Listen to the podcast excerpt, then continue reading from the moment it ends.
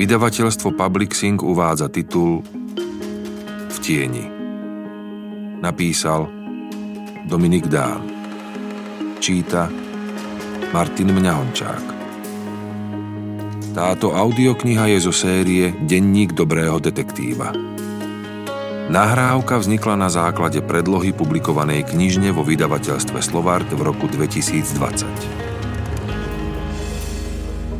Mesto, príbeh a všetky osoby v tejto knihe sú vymyslené a akákoľvek podobnosť so skutočnými udalosťami je čisto náhodná, hoci sa môžu niekomu zdať akési povedomé. Fata viam invenient. Osud si cestu nájde. Vergilius. Kapitola 1. Január 1991 Ponožkový vrah sa prvýkrát ozval v októbri minulý rok. Chlapci z oddelenia vražd netušili, že premiéru už má dávno za sebou, že v Nemecku a Holandsku zanechal za sebou tri obete a domov sa vrátil len preto, lebo mu priháralo za zadkom. A samozrejme aj preto, aby pokračoval v zúrivom vyčíňaní. Druhýkrát sa prejavil dva dni po Silvestri v ubytovni zdroja, jednou ranou dve muchy, presnejšie, štyrmi ranami dreveným kolom ubil 14-ročného Juraja, ostatné venoval jeho matke Anne. Aj tu nechal dve čierne ponožky, práve tu si vyslúžil prezývku ponožkový vrah. Tretí útok o týždeň na to žena prežila, no len preto, lebo Janka bola mladá, svižná, vyšportovaná a hlavne ovládala karate. Ubránila sa a hoci vážne zranená, o život zabojovala tak urputne, že útočníka zranila na najcitlivejšom mieste. Chňapla ho do rozkroku, trhla mykla, zatočila. Možno práve to jej zachránilo život. Z detektíva Richarda Krausa si už nikto nerobil žarty. Mladý člen Mort Party si od prípadu k prípadu získaval čoraz viac úcty a uznania zo strany starších kolegov. Už dávno si všimli, že má výborný pozorovací talent a schopnosť analyzovať, kombinovať, predvídať vlastnosti, ktoré sú pri riešení kriminalistických rébusov viac ako vítané. Nikto si už z neho nerobil žarty, hoci tvrdil presne to isté, čo na začiatku – Baví ho to. Bude sa k nám vracať. Nezbavíme sa ho, kým ho nezastrelíme alebo nedostaneme. A na to, aby sme ho dostali, potrebujeme založiť špecializovaný vyšetrovací tím. Špecializovaný vyšetrovací tím, zvýskol major, šéf oddelenia vražd. Čo ste sa všetci zbláznili? Okamžite sa toho chytia novinári, vymyslia si fantóma, čo sa po nociach zakráda mestom a vraždí ženy na počkanie. Vypukne panika. Chcete paniku v meste? Mám sa spýtať riaditeľa, či chce paniku v meste? Je tu niekto, kto pozná odpoveď? Nikto sa neprihlásil, no odpoveď poznali všetci. Ideme do toho sami. Žiadny tým. Rozhodol šéf. Snažte sa, kombinujte, hľadajte, presnorte celé mesto, robte niečo. Robili, čo mohli, snažili sa.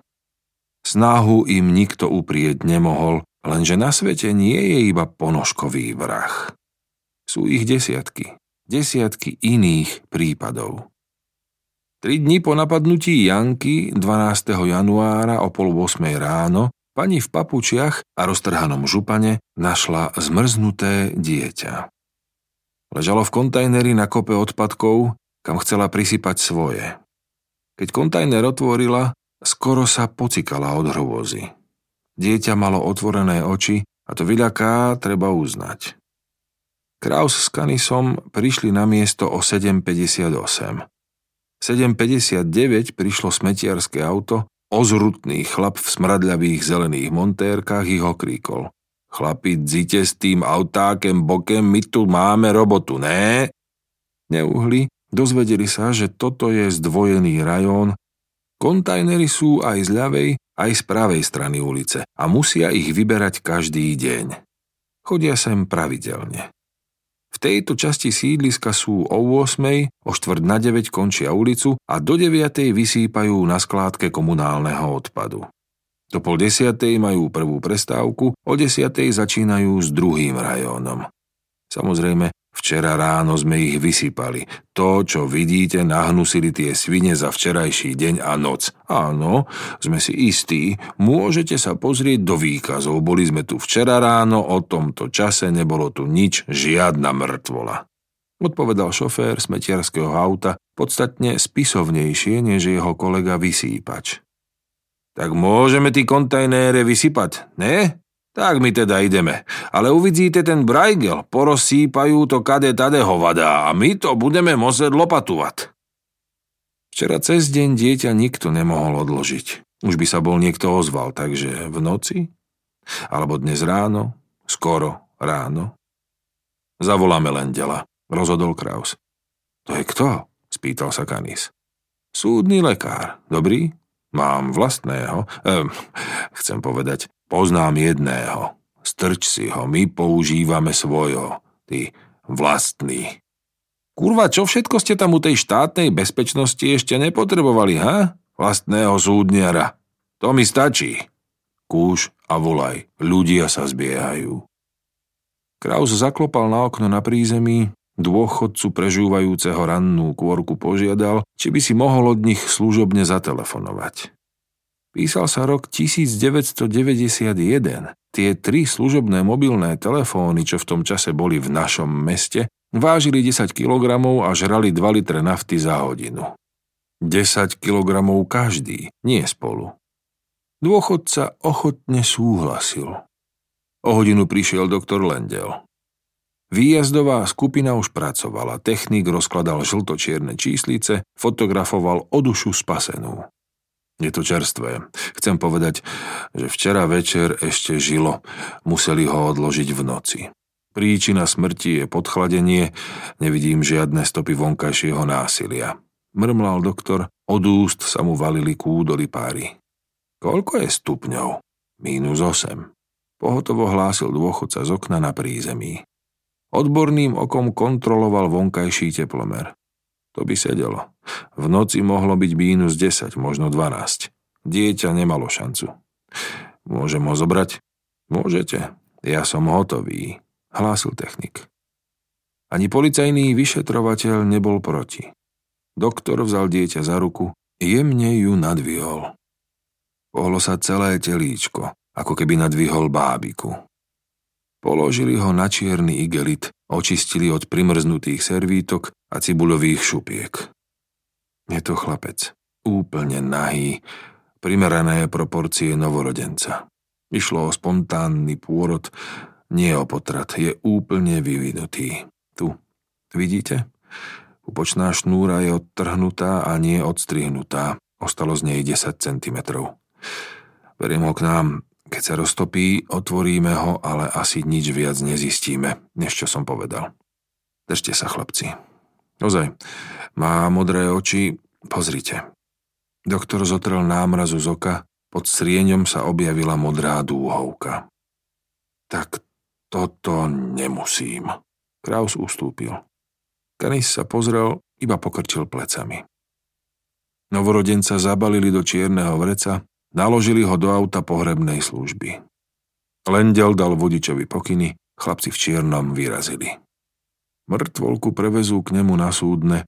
Bežný pracovný deň v pitevni sa môže začať. Tak kam? spýtal sa Kanis. Detektívy odprevádzali odchádzajúce auto so zvrašteným obočím. Smutný začiatok pracovného dňa. Je tu 2, 4, 6, Kraus rátal vchody. Šesť vchodov po osem poschodí, to máme, kašli na matematiku Richard. Všimol si si tam ten vchod? Ten. Kanis ukázal do rohu osem poschodového paneláka. Ten. V rohu. Nie, čo je tam? Oznam. Pani Zavadilová zvoláva na zajtra verejné zhromaždenie. Ide zakladať spoločenstvo nájomníkov bytov a nebytových priestorov, aby sa bránili zvyšujúcim sa cenám nájomného a plynu. No a? No a, no a. To je reakcia skúseného detektíva? Choď do klídek. Kto je to pani Zavadilová? Netuším. Ani ja? Ale keď oslovuje ostatných a chce niečo organizovať, asi je tu doma. Všetkých pozná, všetko vie, všade bola. Tak poďme ty. Všade bol. Kraus musel uznať, že Kanis má pravdu. Pani Zavadilová je ich človek. Vykročili. Z vchodu paneláka vyšla ženička, zabalila sa do tenkého kabáta, šatku si stiahla do čela. Mráz ju štípal, ale jej odhodlanie nezlomil. Prešla popri nich, uniformovaného policajta obďaleč sa spýtala, čo sa stalo a či nemajú po ruke hasičov. Viete, bývam až hore na 8 a už dobré dve hodiny cítim od susedky z dola plyn. To by nebolo najhoršie. Ale dobré dva dní sa deje aj niečo iné, čudné. Či sa jej chuderke niečo nestalo? Je tehotná, aby tak tomu malému ani nedokončila, aby neprivolala nejaké nešťastie. Nelenili, zavolali hasičov pre istotu aj údržbára. Hasiči stáli na siedmom poschodí pred dverami, ktoré im označila suseda. Špekulovali, ako ďalej. Plyn sme vypli aj elektrinu, ale koncentrácia v byte môže byť vysoká, povedal by som kritická. Stačí iskra a letíme, vážený. Ja osobne si to netrúfam vylomiť.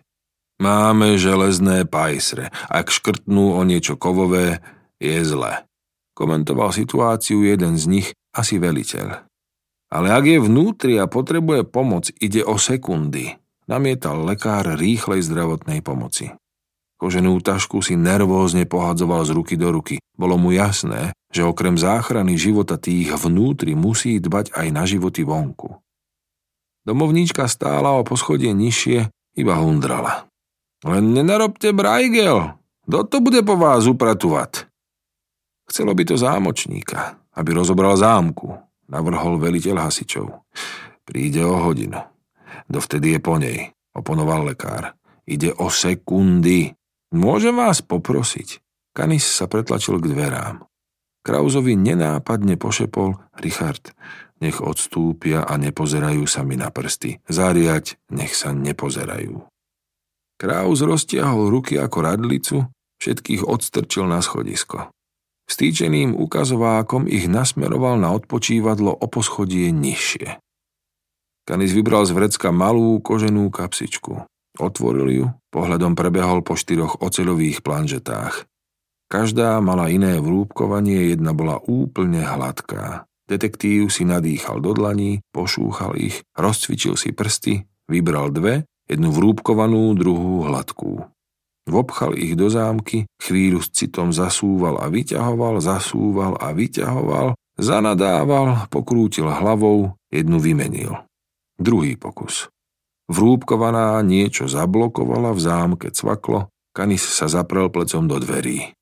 Odrazil sa ako tenisová loptička od múra. Znova zanadával, teraz šťavnatejšie. Sústredil sa na zámku. Opäť niečo cvaklo. Zaprel sa plecom, dvere sa s hlasným mľasknutím otvorili. Hasiči s lekárom vyštartovali ako na povel, Krauza skoro prevalcovali. Kanis si bleskovo zbalil nádobíčko, neveriacky zhrozene, trochu znechutene pokyvoval hlavou. Ticho si šomral. Chýba mi tréning. V tomto je. Tréning. Bol by som to otvoril za 30 sekúnd na prvý krát. Za starých čas. Pravda. Kraus sa usmial, oči sa im stretli. Kanis sa nesmial, myslel to vážne. Mal perfektný výcvik a posledný rok strávil ako všetci bývalí eštébáci vysedávaním doma a čakaním na vynesenie ortieľa. V podstate mal šťastie, nie ako iní kolegovia, našli mu miesto na oddelení vrážd. Podobná robota, ako robil doteraz. Prví vošli hasiči s dýchacími prístrojmi. Krv bola všade. Najviac jej bolo vo vani a v kúpeľni, v kuchyni všade na dláške. Mladá žena mala hlavu v plynovej rúre, obidve zápestia rozrezané. Už nekrvácala, bola zelená, mŕtva. Rúžový froté župan by sa dal žmýkať. Chlapci, otvorte to veľké okno v obývačke, Jano? Otvor dvere. Áno, tie. A otvor aj okno na druhej strane. Musíme urobiť prievan. Rýchlo. chrlil príkazy šéf hasičov. Je to spálňa, hlásil Jano, keď otvoril dvere. Vbehol dnu. Vybehol, vracal do dýchacej masky. Chrbtom sa oprel o stenu v chodbe, zosunul sa na zem. Kolega mu priskočil na pomoc, posadil ho na koberec, strhol mu masku. Jano zalapal po vzduchu, hrubým rukávom si nešikovne utrel vývratky, rozmazal si ich po lícach. Jano bol mladý hasič, začal iba pred mesiacom. Pre boha živého, lesol, skrútil sa v ďalšom krči. Chlapi, poďte. Zavolal veliteľ hasičov. Podarilo sa im otvoriť veľké okno v obývačke a balkónové dvere v kuchyni. Ani to nepomohlo. Rednúci pach plynu prekrýval mŕtvolný zápach hnijúceho mesa. Lekár zo záchranky spozornil. To nie je z nej. Je čerstvá. Chlapi, poďte. Zopakoval veliteľ hasičov, odhodlanie vošiel do spálne. Vyšiel zo spálne, pohľadom niekoho hľadal. Keď zbadal detektívov, iba hodil hlavou k dverám. Toto bude asi pre vás, chlapci. Kraus nazrel.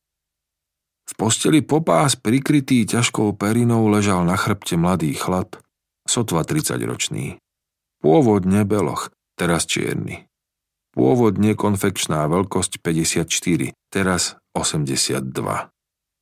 Z pravého oka mu trčala rukoveď skrutkovača. Ležal sotva meter od radiátora. Vykurovacia sezóna bola v plnom prúde a hrial ako besný.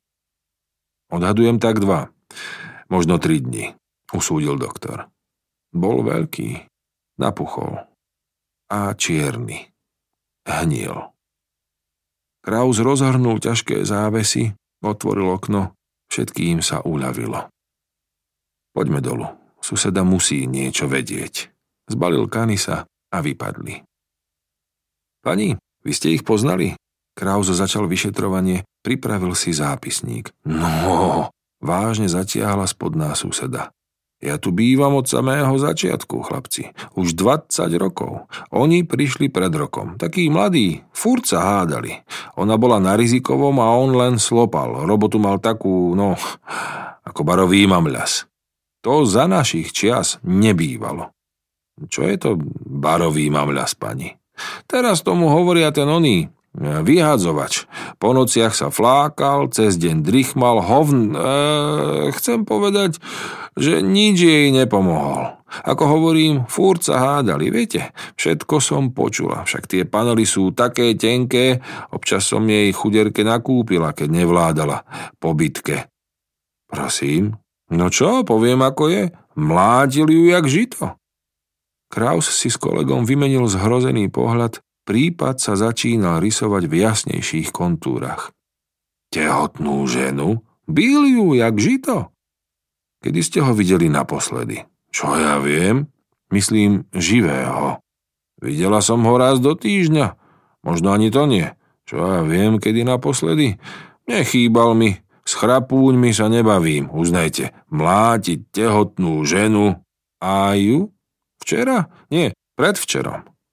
To bola ešte tehotná? Bola. Brušisko ako bubon. Môžeme si od vás zavolať služobne. Tak poďte vedľa. Zavolali doktora Lendela. Nestihol sa ani vyzliecť a musel utekať naspäť. Fakt do nervy s vami dvomi. Počastoval Krauza s Kanisom, keď sa už druhý krát unúval na tú istú ulicu. Chýbal si nám, no čo už. Ja si ich obzriem a vy zatiaľ prebehnite okolité byty. Varujem vás, nájdite všetky mŕtvoly na ulici, lebo tretíkrát ma sem už nedostanete. Zahral naštvaného. Nebolo treba chodiť po okolí. Ľuďom síce šíbalo ako nikdy predtým, ale v jeden deň toho bolo aj na vola dosť. Aj na jednu ulicu. Vražda novorodenca, vražda manžela, samovražda manželky. Doktor Lendel zistil, že žena s hlavou v plynovej rúre už nie je tehotná. Kde je jej dieťa a kto zapichol tyranovi do oka skrutkovač, bolo jasné zostôb na mieste činu. Kraus poklepal kolegu po pleci, hlavou mu naznačil, aby vypadli. Posledné, čo počuli, boli pokyny doktora Lendela, aby ním hýbali čo najopatrnejšie, lebo keď im praskne v spálni, za rohom natrafili na lahovodky. Dáš si parížsky alebo tresku? Spýtal sa Kanisa. Ani neviem. Trochu silná káva na jeden deň. To tu mávate na vraždách často takýto nával? Ivanko, ani nie. To iba kvôli tebe na privítanie. Tak tresku? Radšej. Ten Parížák vyzerá ako to, čo vytekalo z toho hasiča. Radšej asi tresku. A jednu vodku, ak ťa môžem pozvať. Môžeš? Burger často spomína na časy, keď v takýchto prípadoch fasovali pol litra rumu na výjazd, ale vtedy boli ešte normálni ľudia na normálnych miestach. Ja platím, šetri sa synku, ešte sme neskončili službu. Banálnu vraždičku na privítanie mal Ivan Kanis za sebou. Kraus rýchlo zistil, že majú nového parťáka, na ktorého sa dá spoľahnúť. Aj Burger videl, že to Kraus zistil, ale nehovoril nič, iba sa usmieval po podfúzi. Tušil, že novovznikajúca dvojica bude mať v najbližších dňoch dosť možností, aby sa zohrala. O pár dní sa host z Rakúska pozabudol v hotelovej izbe Nasypal si na zrkadielko o 2 cm dlhšiu lajničku než zvyčajne. Nos mu zčervenal, oči zaslzili, striaslo ho. Chytil ho amok a zabil ju. Dve hodiny predtým sa v hotelovom bare dohodli, že za tisícku sa jej môže urobiť do vlasov, lebo takto mal najradšej. A tá jeho doma, tá tlstá kráva, to nie a nie pochopiť. Ale o vyskakovačke s 18 cm čepeľou reč nebola. Keď hore na izbe zistila, že mu šibe, bolo už neskoro. 28 bodných rán, jeden prsník jej takmer amputoval. Kraus s Kanisom mali opäť službu. Pojem sexuálna turistika ešte nepoznali, rakúsky úchyl zjavne áno. Našli ho na nábreží 50 metrov od hotela, celý krvavý, iba v slipoch na mramorovom zábradlí vzýval boha slnka, aby mu dal silu a vnúkol myšlienku, ako z toho z frabu vybrdnúť. Hej, entschuldigen, aber haben Sie bitte Feuer? Ivan použil jednu zo svojich skrytých zbraní. Zložil naháč zo zábradlia za 5 minút bez násilia. Ukecal ho. Keď mu nasadzoval putá, Kraus iba čumel. S Rusom by som sa ako tak, ale toto? Asi sa fakt doplatí ovládať aspoň jeden cudzí jazyk. Si dobrý, Ivanko, frajer, chválil ho Kraus. Ivan Kanis zapadol. Partia ho prijala, ale bremeno minulosti si každý z nás nesie celý život. A byť chvíľu modrý, keď si celý čas červený, znamená byť vlastne fialový. Ale nakoniec sa každý vyfarbí. Aby im nebolo smutno, ozval sa Lendel. Novorodenec zomrel na podchladenie, ako som povedal. Mužovi prenikol hrot skrutkovača do polovice mozgu. Veľká sila, veľká nenávisť, asi aj veľké utrpenie. Ona rodila asi 8 hodín pred samovraždou. Prípad môžete uzavrieť, správu vám pošlem. Zajtra? Riško, keď pôjdeš okolo, zastav sa, dám ti niečo proti horúčke. Pozajtra? Dobre, tak dvojitú dávku. Tak na čo vlastne voláš? Na čo nás dráždiš? Lebo bojujeme na všetkých frontoch. Mám niečo aj k ponožkárovi. Kraus okamžite ožil. Vyhodnotili sme všetky tri útoky, výsledok je jednoznačný. Do výpočtu jeho vlastností si pripíšte ľavorukosť. Robí vôbec ešte niekto na ponožkárovi? Všetci a nerýb. Hovoríš ľavorukosť? 100%. Posledná napadnutá... Tá karatistka? No, tá. Posledná napadnutá to vo výpovedi naznačovala, ale my už máme nezvratné dôkazy, že je ľavák. Keď prídeš, ukážem ti modelovú situáciu Prídem, a... vlastne už aj idem. Kraus venoval prípadom sériového vraha všetok čas ale taktika ponožkového vraha bola geniálna. Ako by vedel, že po dlhších odmlkách stratí vedenie polície trpezlivosť, hlavne záujem, a že tlak nových prípadov odsunie tie jeho do úzadia. Zatiaľ mu to vychádzalo, no nie u Krauza. ten záujem nestrácal ani ostražitosť. Vtedy ešte netušil, že sa dali na beh na dlhé trate, že prejde 3,5 roka, kým Ondrejovi vymerajú doživotný trest. Zatiaľ mu taktika vychádzala. Robil krátke aj dlhé pauzy a detektívy boli zmetení. Nevideli v tom systém. Žiadny odkaz, stopu, ktorej by sa chytili. Čakali, kedy sa znovu ozve, kedy sa prejaví, kedy im o sebe nechá ešte viac informácií, aby sa priblížili na dostrel. Nečakali dlho.